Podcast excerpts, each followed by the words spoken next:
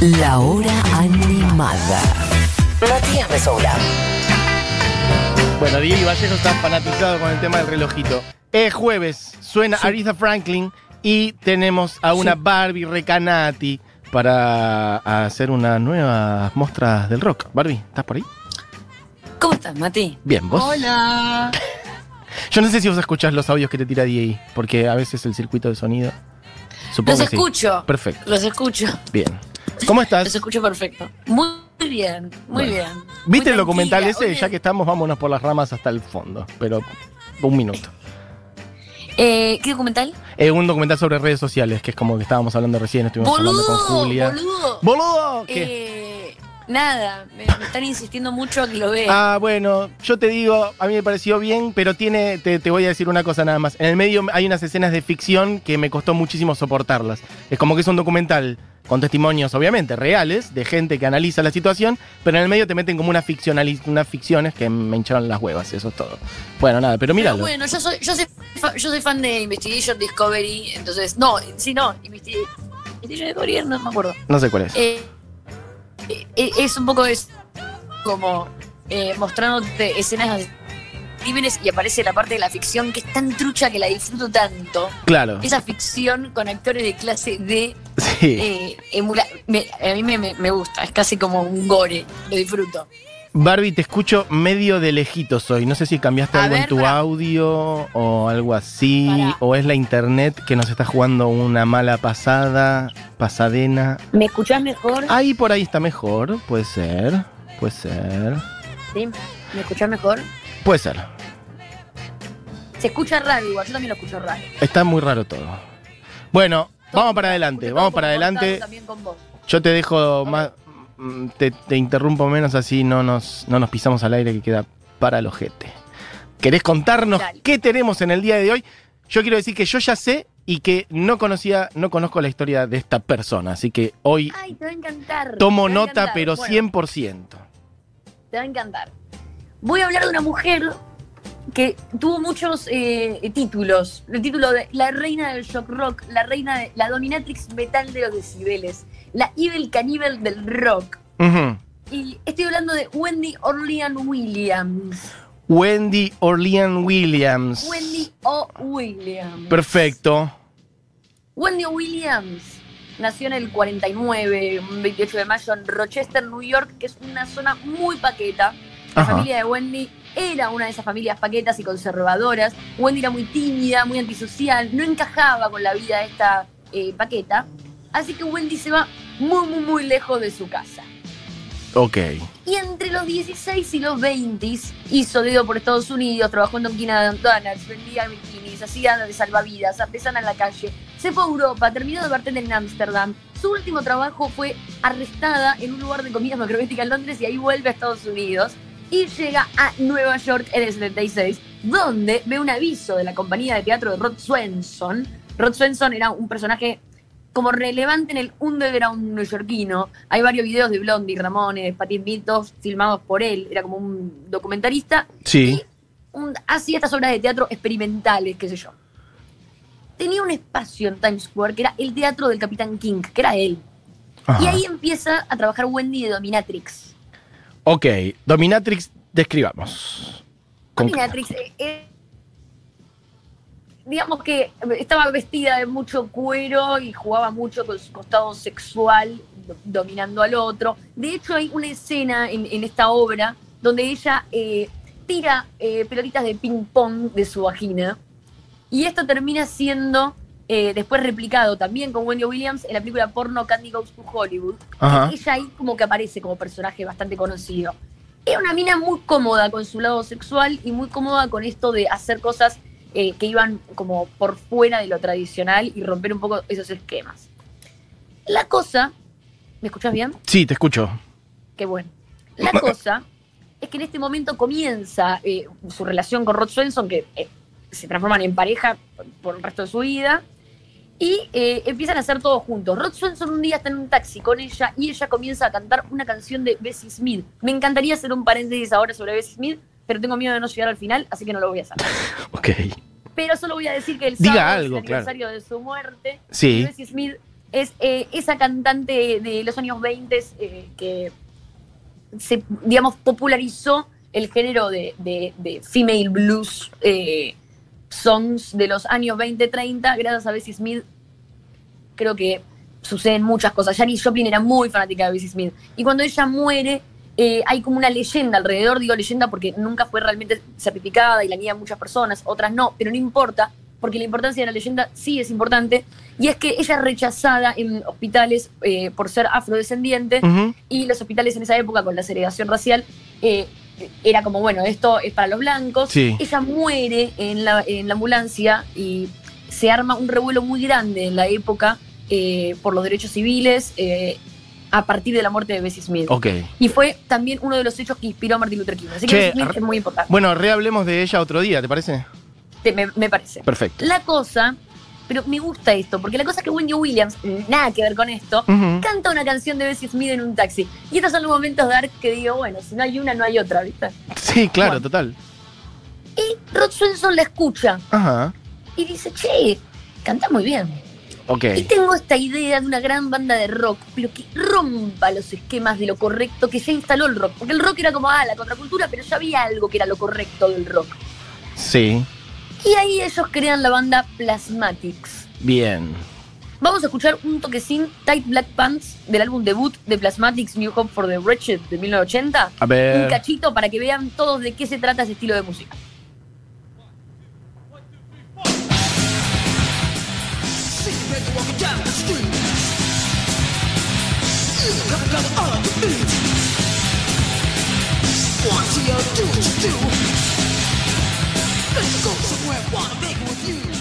Esa Bueno. voz, esa voz es la de Wendy Williams. Ah, mirá, lindo. Esa es la voz de Wendy Williams. La banda eran todos temas compuestos por Rod Swenson, chabones tocando, y Wendy Williams cantaba como nunca jamás había cantado una mina hasta ese momento. Tal cual. Era una voz. eh, De hecho, yo siempre la comparo, y después vas a ver que hay una unión, Sí. pero con eh, Lemmy Kilmister de Motorhead. Tal cual. Era muy eso, pero en una mujer, pero el timbre de voz era como que ella iba y cantaba de una forma que hasta ese momento era bastante inédito. era Ujú. inédito. La cosa es que lo que también era inédito en Wendy Williams era la perfo arriba del escenario. Era tan escandalosa que se viralizó sin TikTok de toque. En un boca en boca. Era como que arrancaron a tocar ahí por Times Square y de repente shows que tenían que ser más CBGB para 30 personas eran eh, vueltas y vueltas queriendo ver lo que hacía esta mina. Ay, se está- Cuestión que este. No, internet, internet, va y viene, pero te, te seguí, te seguí, te seguí. Bueno, Mucha gente haciendo fila para ver lo que hacía esta mina. Eso. exacto. Bien. En el avión, en el avión, eh, la, eh, la próxima, ya está, eh, a partir del jueves que viene empiezo a ir a. Y sí, viaja. barbijo. La verdad que sí, acá hace falta un poco de presencia humana, así que vamos a ir organizando listo. un poco de, de viene. Sí, vamos. En el avión, eh, perdón, en el avión. eh, Wendy se va para Londres Sí. Porque este disco que estamos escuchando lo edita Steve Records de Inglaterra, Ajá. al toque de salir. Y en el avión Wendy se viste y baja vestida de enfermera. La esperan los periodistas y ella dice, vengo a darle un enema cultural al pueblo británico. No, 1980. espectacular. Alta perfo, qué genia. El show que estaba agotado se suspende por acusaciones de anarquismo. De anarquismo. ok. ¿Le suspenden el show por haber dicho eso?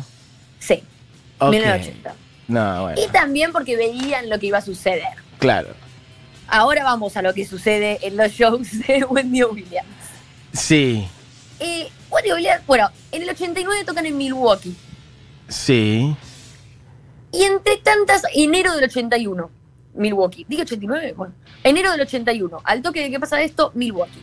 Entre Sí. tantas cosas que Wendy hace arriba del escenario, estaba dinamitar un auto en vivo, cortar al medio una guitarra eléctrica con una sierra eléctrica, salir en tetas tapadas en espuma de afeitar, fingir orgasmos y esa noche en particular, emular sexo oral y masturbación con un martillo.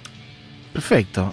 Me parece espectacular todo. Lo primero me da un poco de miedo real por ella y por quienes la rodean, pero lo de Bueno, dinamitar un auto, no me acuerdo qué otra cosa No más. era algo muy improvisado. Era, de hecho, algo que hablaban era que esto pasa con Wendy Williams en toda su carrera. Es como muy, tiene una carrera corta, pero muy significante para, para el resto del rock. Porque, Sí. por ejemplo, Kiss tenía unas perfos muy similares, estaba todo muy controlado, era muy teatral. Eh, y no le llegaba ni a los talones a lo que hacía Wendy Williams. No, claro, está el mito de que los Kiss eran, eran re malos porque pisaban pollitos en el escenario. Y con lo que vos me estás contando. Estaba esa cosa teatral de, bueno, prendo fuego Ujú. esto, medio Spinal Tap, Sí, pero sí. salía bien. Y en el caso de Wendy Williams, eh, era algo. eh, iba tan a fondo que después la replicaban un poco más soft y la pegaban. Claro. Como agua, como que ponían un poquito de agua, diluían un poco el efecto shock de Wendy Williams y les iba bárbaro. Lo hacían hace- más Wendy- aceptable, claro. Claro, y Wendy quedaba siempre ahí. De hecho, ¿qué pasa este día? La policía de Milwaukee la baja del escenario y la detiene por obscenidad. Ok. ¿Cuándo pasa esto con el martillo? Sí. Obsceno, martillo. Obsceno, no. Obsceno. Andás chupando a Jim martillo. Morrison, esto quiero aclarar, a Jim Sí. Morrison en el 69 Sí. también lo detienen por bajarse los pantalones y por obscenidad. Ajá. Eh, digo, esto era algo que podía pasar en el rock. Pero ¿sabes Sí, cuál es no. la diferencia? A ver. A Wendy, la cana, la manosea. Claro. Wendy se defiende con una piña. Esto, no va, esto no va a terminar bien. No. A Wendy la cagan a patadas de tal forma que se la llevan a la comisaría noqueada, inconsciente. Uf. Ok. No fue, no fue, Mati, ni la primera ni la última vez que Wendy Williams terminaba presa, agarrada por la policía, etc. Pero sí, esta vez fue la más mediática, porque esto salió en televisión, salió en los diarios, era esta mina que estaba haciendo un show de rock, la bajaron y de repente terminó inconsciente, eh, ella diciendo me manosearon. La cuestión es que empieza ella también a aparecer mucho en los medios y a popularizarse más a un nivel más mainstream, pero no dentro de lo musical, sino, y acá viene, ¿Qué? paréntesis. Sí. Ella entiende que tiene que seguir tocando y que no la pueden bajar de todos los shows, porque ya está, ya ese shock estaba hecho. Sí. Y se comienza, por ejemplo, a tapar los pezones con cintas adhesivas, como para que no sea obsceno. Algo que después ibas a ver con Madonna, con Lady Gaga, con Miley Sí, transformado pero- en una estética, claro. Exacto, pero ella lo hace para no ir presa. Es como, bueno, hasta acá puedo, listo, me tapo el pezón, tipo Instagram. Exacto. Con el tiempo empieza a aparecer en estos talk shows, programas de entretenimiento, bla, y la presentan, de repente, no sé, iba a un programa que era, bueno, ahora está la banda que va a dinamitar un auto en el escenario y hoy dinamita Mm. un auto en televisión. Claro. Y con cosas así, Wendy empieza a aparecer en la tele y empiezan a pasar cosas como, por ejemplo, se transforma la primera mujer con una cresta en televisión. Ajá. Porque Wendy tiene una cresta gigante, divina, un vol- volcano, no sé cómo le Sí. decían. Sí. Eh, y, y claro, hasta ese momento, 1980. Sí, no, no, ni hablar. Conservadurismo total. En el 86 hay un video que yo hoy subí a mi Instagram y oh, si lo encuentran, compártanlo y lo pueden buscar en YouTube. Está ahí. ¡Ah! Se fue, se fue. ¿Está qué? ¿Se fue? ¿Ahí volviste? ¡Oh! Ahora te fuiste de vuelta. Hola. Hola. Acá estoy. Yo te, ahora te escucho, a ver. También, yo escucho unas cosas robóticas cuando vos me hablas. Me parece que hay, Está. hay algo de, eh, lo que es la internet te están dando para el orto, evidentemente. de La- nuestro software de comunicación. me algo de es. todo esto está pasando. Pero ahí estamos, me parece. Perfecto. Entonces. Em, ¿Qué sucede? sí, Sucede sí. que Wendy Williams es invitada al programa de Joan Rivers. ¿Te acuerdas de Joan Rivers? Sí, total. Esta Baila. mujer eh, que de hecho, no sé si está... Ah, no, murió hace poco. Ahí estoy Murió hace poco. Pero- Para los que no la conocen, es esta señora que laburaba en! Entertainment, Sí, esa rubia... que hablaba de moda Ajá, eh, y era. eh, debía tener como 90 años. sí. Y era como un ícono de Estados Unidos, tenía sus talk shows, sus cosas, bueno, bla, bla, bla. No la tengo mucho, Es- pero bueno. o sea, medio como la cosa como de la crueldad en la tele, por ahí como la- o algo así. O... No, era como muy graciosa, era Ah, como una mezcla entre Moria Kazan y Ah, ok. Mirta Legrand, pero eh, como pero más piola. Bueno, Es que creo que era comediante en sus orígenes, después derivó más en esto. claro, y era como que Y- eh, era piola, pero eh, eh, está bueno porque es una mina que tuvo mucha carrera entre los 50 y los 90, ¿viste? Claro, como clarísimo. ícono. Ujú. Bueno, Fue a su programa. La- la- fue al, al programa de Joan Rivers. Y cuando estaba en el programa de Joan. ¡No, boludo! Sony 53. Bueno, vamos, vamos, vamos que llegamos, vamos que llegamos. No, no, pará, pará.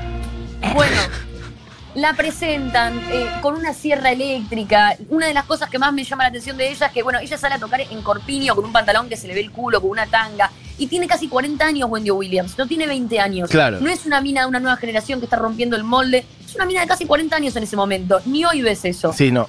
termina en la portada de Playboy. Es una mina que se vuelve muy famosa con, con- con todo, pero todo lo que hace siempre va más allá y le chupa tu huevo. Gene Simmons termina siendo productor de unos discos solistas. Lemmy Kilmister la in- invita a Motorhead a cantar Stein by Man de Tammy Wynette. Vamos a escuchar esa canción cuando cerremos la columna. Bueno, toda la carrera de Wendy es muy, muy, muy hermosa, muy para investigar. Sacó un disco Maggot de Record que es una eh, crítica al futuro aniquilado por la contaminación, porque ella es anarquista, antiespecista, vegana. Es una mina que a pesar de que la ves ahí con la sierra eléctrica y chupando el martillo, sabe muy bien por qué hace las cosas. Está todo el tiempo queriendo romper con el sistema. De hecho, en los 80 termina su carrera a fines de los 80 y se va con su pareja Rod a vivir un campo y se retira de la música y dice, fuck off, fuck off, esto no me gusta, muerta la industria. Ujú. En el 6 de abril de 1998, Wendy Williams se suicida. Se suicida después de dos veces intentar suicidarse. Hmm. Y ella hacía cuatro años que le venía diciendo a Rod, yo ne- necesito matarme, no, no quiero vivir más. Ah, lo venía, lo venía Y comunicando, deja- digamos. Deja una carta y la columna de hoy se me hizo muy corta, yo no sé. No te preocupes, Y- no te preocupes, nos quedó más corto. Hoy, hoy fue en, hubo un debate improvisado, entró Julia, se nos desarmó todo el programa, así que tranca, metamos lo No que pasa nada. metamos lo que haya que meter, no, no nos apuremos. Yo voy a hacer esto. Sí. Investíguenla. Es muy fuerte todo lo que hace. Es una mina que 1980 salía en tetas a tocar, bañada en espuma. Eh, jugaba todo el tiempo con la sexualidad y el rock. Es muy eh, también loco como en el rock la querían mucho. Debe ser la única mina que estaba en un póster música de chongos, de chabones del metal. ¿Por qué? Y porque era una mina que cantaba, se tiraba, tocaba la guitarra eléctrica, todo rock and roll, pero al mismo tiempo estaba ahí en tetas con la espuma fingiendo orgasmos. Era un fetiche hermoso para los metaleros. Claro. Esta fue la carta que ella dejó y esto sí lo quiero dejar y la quiero leer. A ver, dale, Y- claro. Su carta de suicidio decía, el acto de quitarme la vida no es algo que decía hacer a la ligera. No creo que nadie se quite la vida sin antes haberlo reflexionado profundamente durante un largo periodo. De todas formas, estoy convencida que el derecho a poder hacerlo es uno de los derechos fundamentales que alguien puede llegar a tener en una sociedad libre. Pienso que la mayoría de lo que hace el mundo no tiene ningún sentido. Presentimiento con respecto a lo que estoy haciendo suena alto y claro en el interior del oído, en un lugar en el que no hay yo, solo la calma. Amor eterno, Wendy. Uf. Y lo que me parece increíble de Wendy es que vivió y murió como se le dio la gana. Sí, tal cual. Y de una forma que hasta el día de hoy, 2020, es difícil de entender. Ves la forma en la que vivió y te cuesta a veces entenderla. Y ves la forma en que murió y también cuesta entenderla. Pero todo lo hizo a sus términos, sus reglas y como ella quiso. Así que si te parece, te cierro esta columna con la versión de Motorhead con eh, Wendy O. Williams eh, haciendo Stand By Your Man. Barbie, espectacular. Eh, gracias. Che, bueno, mm, pueden indagar más en ella, ¿no? Ahí tiramos este. la- Hay un montón hay un montón de data ahí dando vueltas. Lo tuiteamos, así que pueden buscar el nombre. Wendy Orlean o, o Wendy Williams. Sí, Wendy O. O Williams. Williams. Y una cosa que quiero decir también Sí. rápida es, es importante que la investiguen porque hay un mito, como en el heavy metal, el hard rock, eh, donde eh, la voz de la mujer termina siendo como medio de ópera, ¿viste? Ajá. Y, y de repente si querés escuchar algo más heavy y pesado con una mina, tenés una voz ahí medio como, como de ópera con una banda de metal de fondo. Wendy. Williams, no. ¿Te gusta Motorhead? Te va a gustar Wendy. Williams. Así que nada, búsquenla. Perfecto. Suena el tema eh, cuando quieras. Diego, gracias Barbie. La rompiste como siempre. Besitos. Beso grande.